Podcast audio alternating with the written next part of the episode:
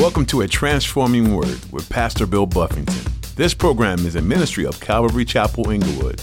Today on A Transforming Word.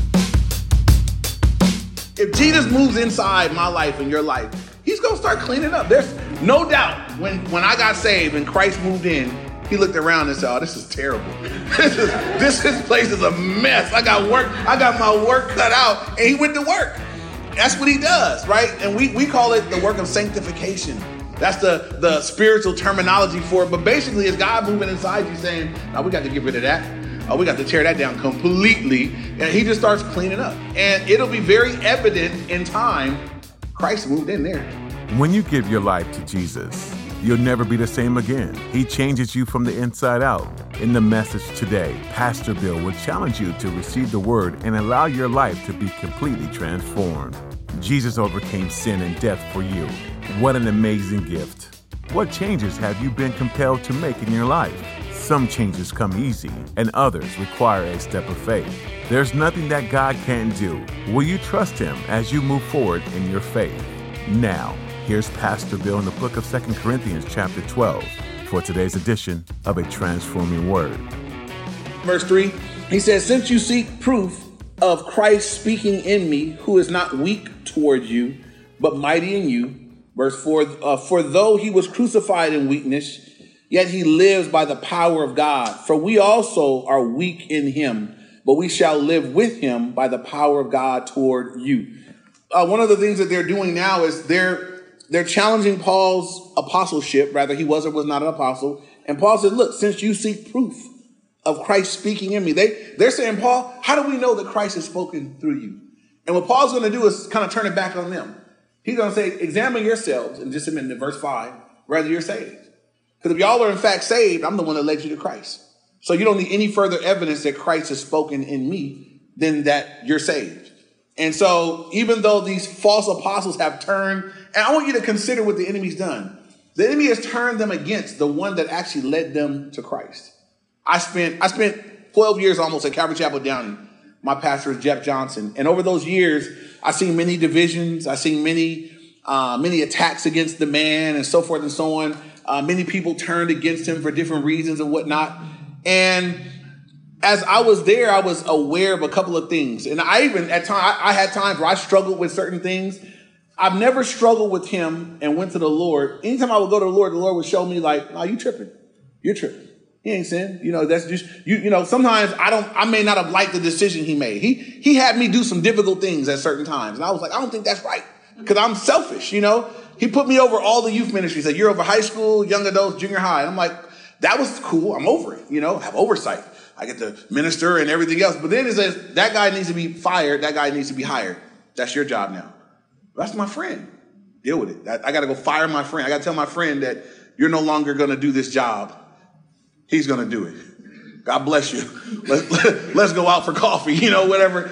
I didn't like that. I was like, I don't think that's right. I think you should do that. That's the other. You the pastor. It's what you want. And I was, I battled with stuff like that. And I remember taking it to the Lord, and the Lord was like, you go do that. And this is what I, here's the wisdom later on. I went and did it, and I did it as unto the Lord. I, I, I actually lost a friend. I told a guy, I didn't tell him, the pastor told me to say it. I just said, hey, um, I'm not going to have you do this anymore. You know, it's been a blessing. Want you to pray about some other things. The Lord is changing things, which is true. And we're going to be giving someone else the opportunity, and we moved it around.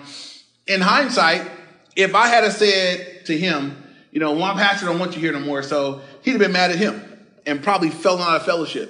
But because I did it, he got mad at me, but he still went to church. So he continued to get ministered to and, and, and grow in his walk with the Lord. He's all right now. He's, he's somewhere else doing something else. But at the time, I battled with that. And I realized that it's an ongoing thing where Satan is like, I want to, I want to divide you from those that God put him in my life to minister to me and my family. And the enemy at times was trying to divide that and come against that. It can happen for you parents. Parents are no doubt, you are God's choice firsthand to minister to your children. God put you there first. You're the first line. If you're a mother or father, those kids, God gave them to you. And God wants you to pour into them and minister to them and, and build them up and correct them. And you're going to have a vantage point on their life that nobody else has. And so, guess what relationship the enemy is going to try to divide? He's going to try to mess that up because nobody cares for them like you do. No one, no one loves them with as pure love as you do. No one wants to see them make it and do well as bad as you do. So Satan's like, I gotta divide, I gotta mess that up. He's always gonna be after that relationship. So you gotta pray about, pray over your kids.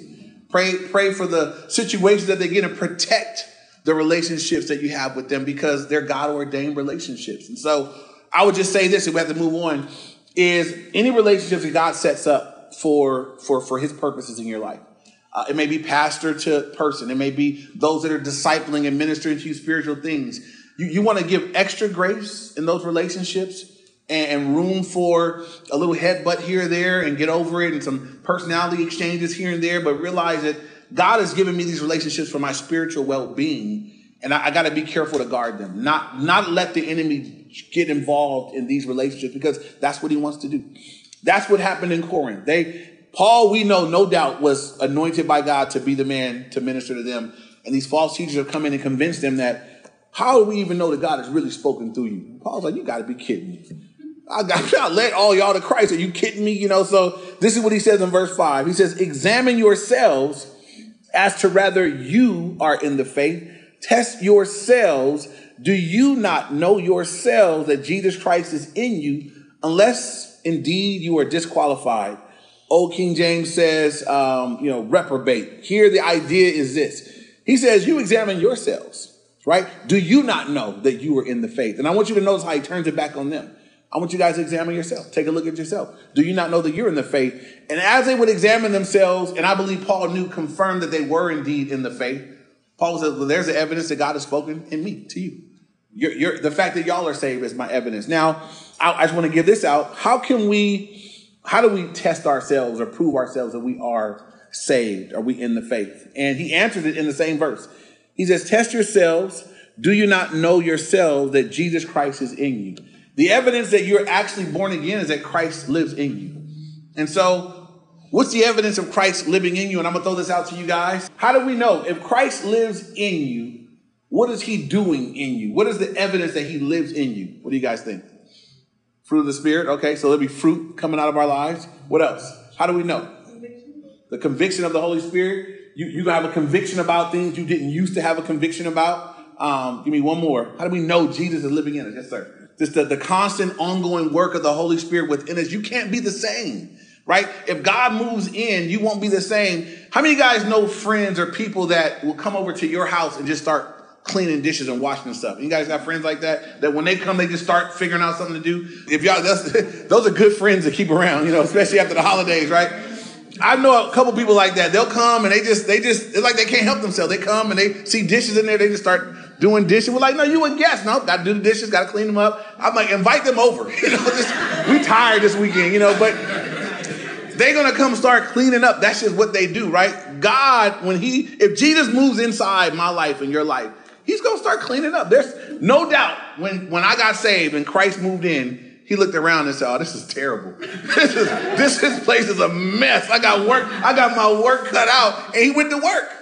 That's what he does, right? And we, we call it the work of sanctification. That's the, the spiritual terminology for it. But basically, it's God moving inside you saying, now we got to get rid of that. Oh, we got to tear that down completely. And he just starts cleaning up. And it'll be very evident in time.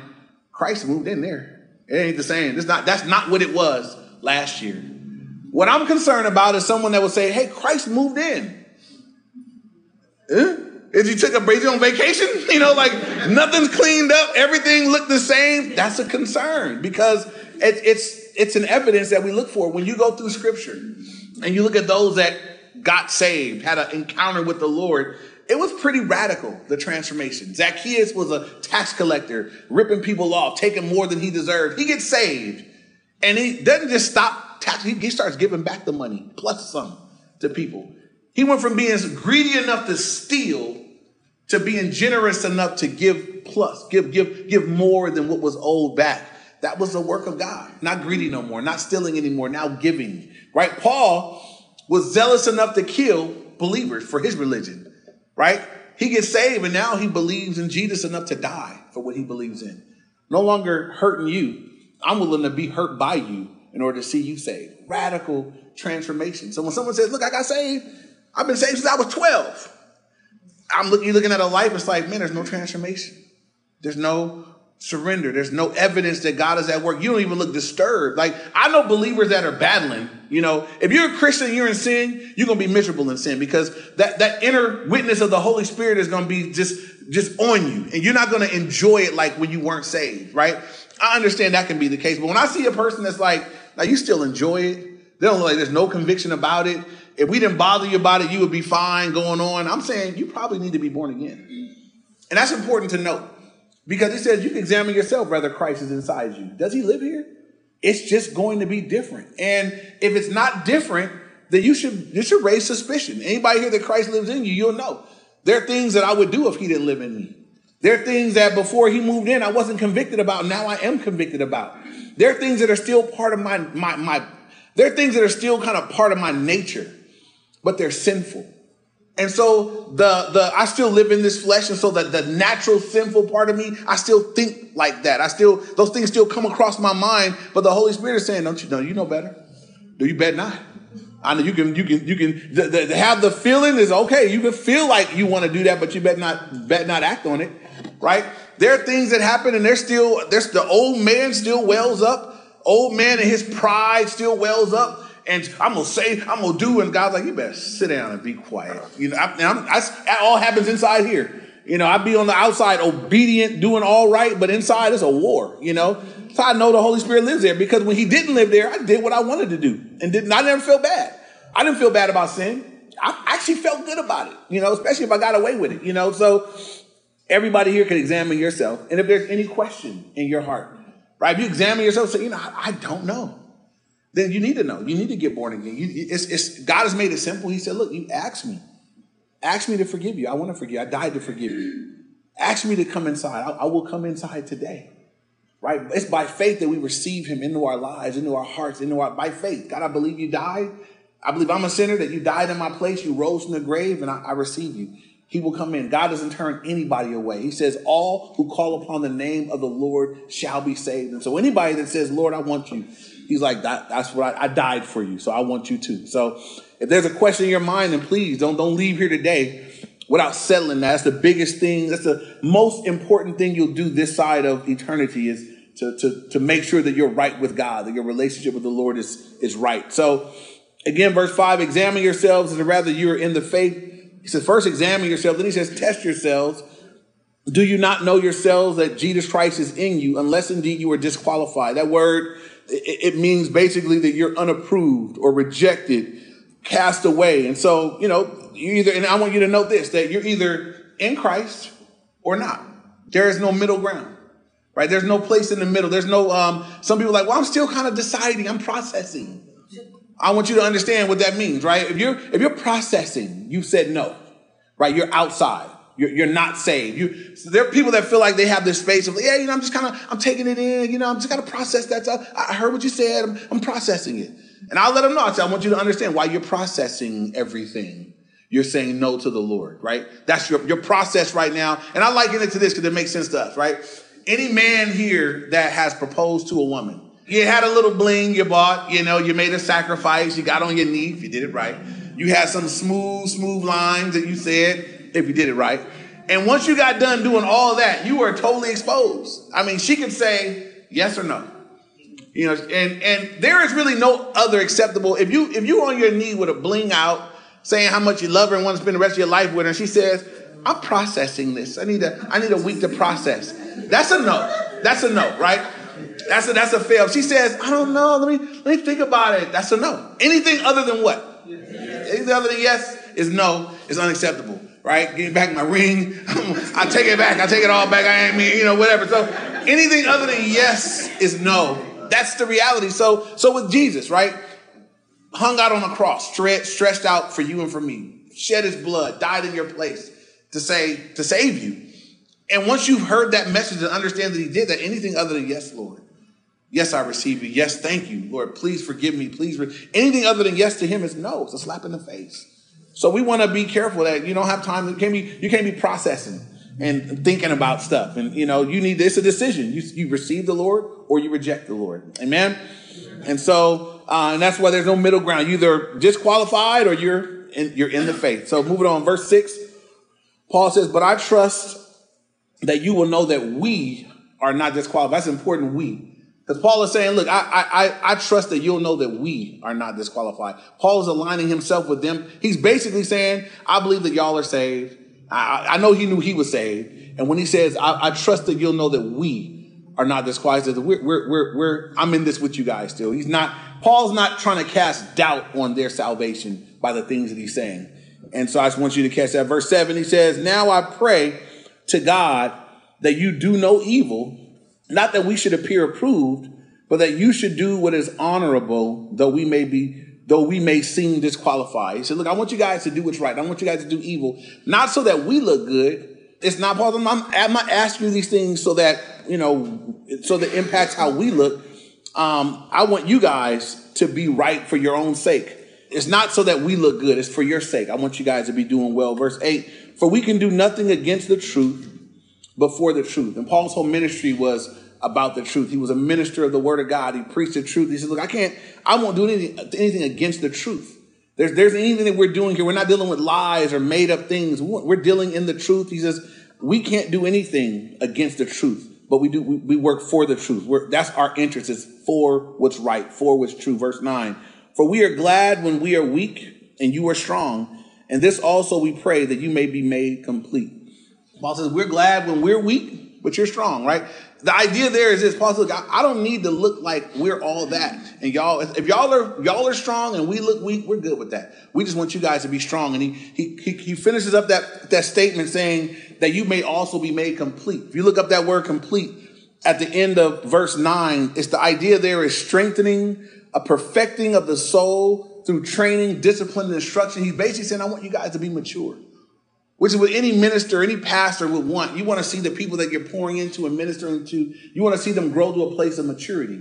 Because uh, there's strength in maturity. There's a, um, there's a, there's a consistent, there's a value in maturity that is not there in immaturity, right? If you see somebody that's, you know, in the faith or even with kids, I'll use that for instance. If you see kids that are just always doing silly things or whatever, like they're immature. You know, we know that in time they'll mature, they'll grow up a little bit, they'll get a little better. Spiritual maturity is important too. You see people that are spiritually immature, easily offended, a lot of the things you see in the flesh, you know, disagreeable, there's more carnal and fleshy, they're, they're spiritually immature. But want to see you be made complete, want to see you mature, want to see you get to a place where you can you can take some difficult things and the maturity that Christ has developed in you will enable you to handle a difficult thing. I, you know what? That's a difficult thing I'm dealing with, but thank God he's, I'm growing and I'm maturing in my faith. And so though I'm going through this difficult time, the, the maturity that I have doesn't cause me to walk away from the Lord, doesn't cause me to take a hiatus on God. It causes me to press into God even more. That's what maturity will do. Maturity will, it'll change how you manage and deal with the difficult things that happen over the course of your walk with the Lord. See somebody that's saved and something bad happened and they, they turn away from God or they get mad at God. It's immaturity. You know? What you want to do is turn towards him and press into him like Job did. Fall down and worship him. That, that's an evidence of maturity. God, I'm, I'm going to press into you through what I'm going through. And so Paul says, man, my heart for you guys is that you guys would be complete. You guys would mature. You guys would grow to that place. Verse 10, therefore, I write these things being absent, least being present, I should use sharpness according to the authority which the Lord has given me for edification and not destruction. And so again, he says, I'm writing these things to you while I'm absent from you. I'm not present with you guys. Least being present, he said, I'll, use sharpness. I don't want to have to come and, and like get at y'all with sharp speech. Uh, I don't want to have to come and be, you know, talking to y'all with difficult words. I remember um, when I was a kid, and I think they still do it now. They do, you know, when it was report card time in my school, they did parent teacher conferences. And you know, for you know, if you're a bad kid, you you loathe that day. That was the that was like the day where all the homework I lied and said I did was gonna be exposed. And all them days my mom said on my way out to go play, is your homework done? Yeah, yeah, I did on the way to school, mom. And I go outside and ride my bike. Where that was gonna be the day of reckoning, right? And usually for me, almost almost throughout elementary, you know, whenever there was a parent teacher conference, it was almost always followed with a spanking because that's, that's what my mom would go and find out all the stuff I was doing. And it was, it was, it would be a horrible ride on. My sister is a year older than me. So my sister would get straight A's and her teacher would be singing her praises and she's wonderful. Yeah, yeah, yeah. And then she would go to my conferences and it was like, he's spitting spitballs. He's eating in class. He's missing assignments, you know, blah, blah, blah. And, and we get in the car and my mom is, my sister's getting ice cream. I'm getting threats and, and, and evil looks, you know, whatnot.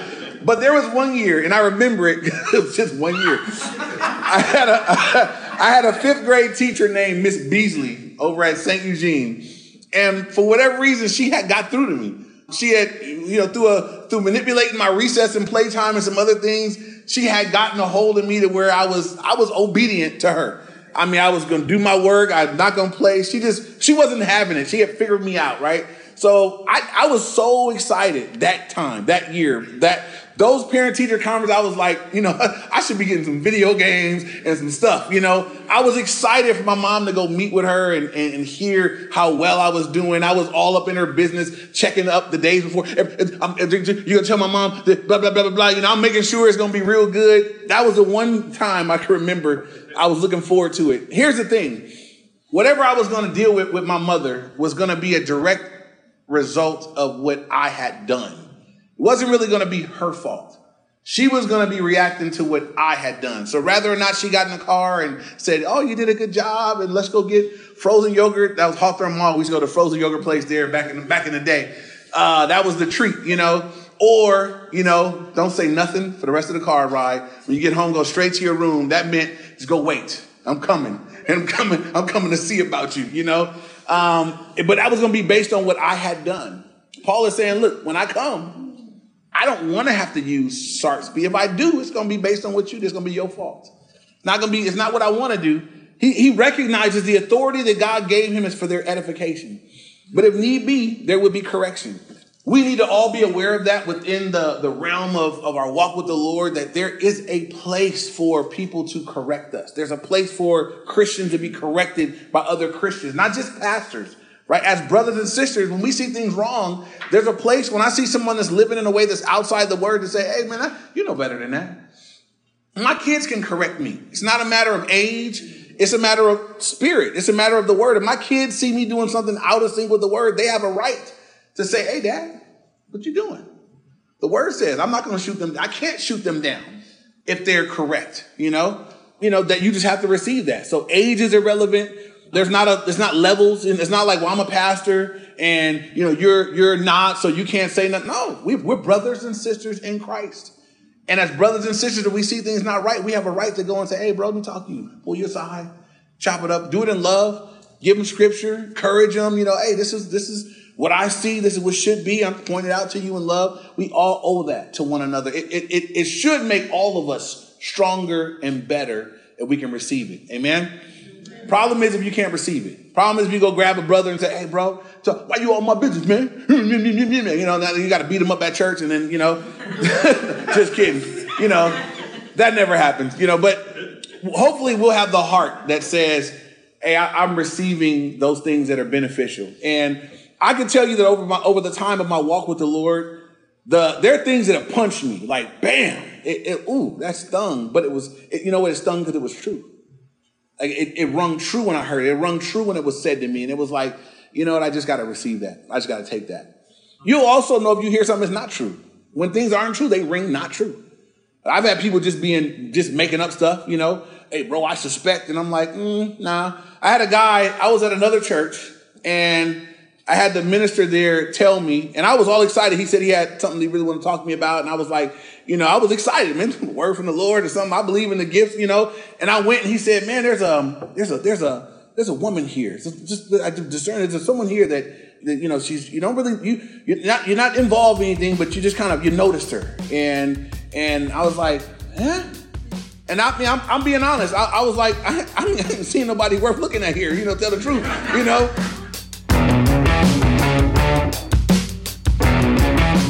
You've been listening to A Transforming Word with Pastor Bill Buffington.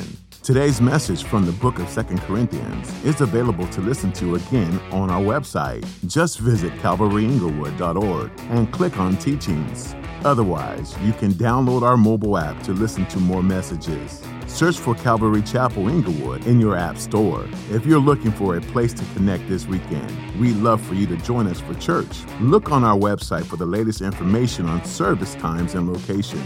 We're a group of people who love to learn from God's Word and be together as the family of God. Again, our website is calvaryinglewood.org. As we looked into the book of Second Corinthians, has it caused you to think about whether you honor your leaders? It's clear in this book that Paul felt disrespected as a leader, and there were some who did not make it a joy for him to serve in leading them. God calls us to honor and respect the leaders God has put in place. Supporting those that God has positioned over you to shepherd you can bring about a great sense of godly unity. In fact, think about sending an encouraging note or message to those who are in a leading or shepherding position in your life. If you've noticed that this ministry has been a blessing to you, we're glad that we can be a part of that. Would you be praying for a transforming word? As the message goes out, Many listeners may be hearing about the Lord for the very first time. Pray for open ears, soft hearts, and changed lives. Thanks for your support of a transforming word.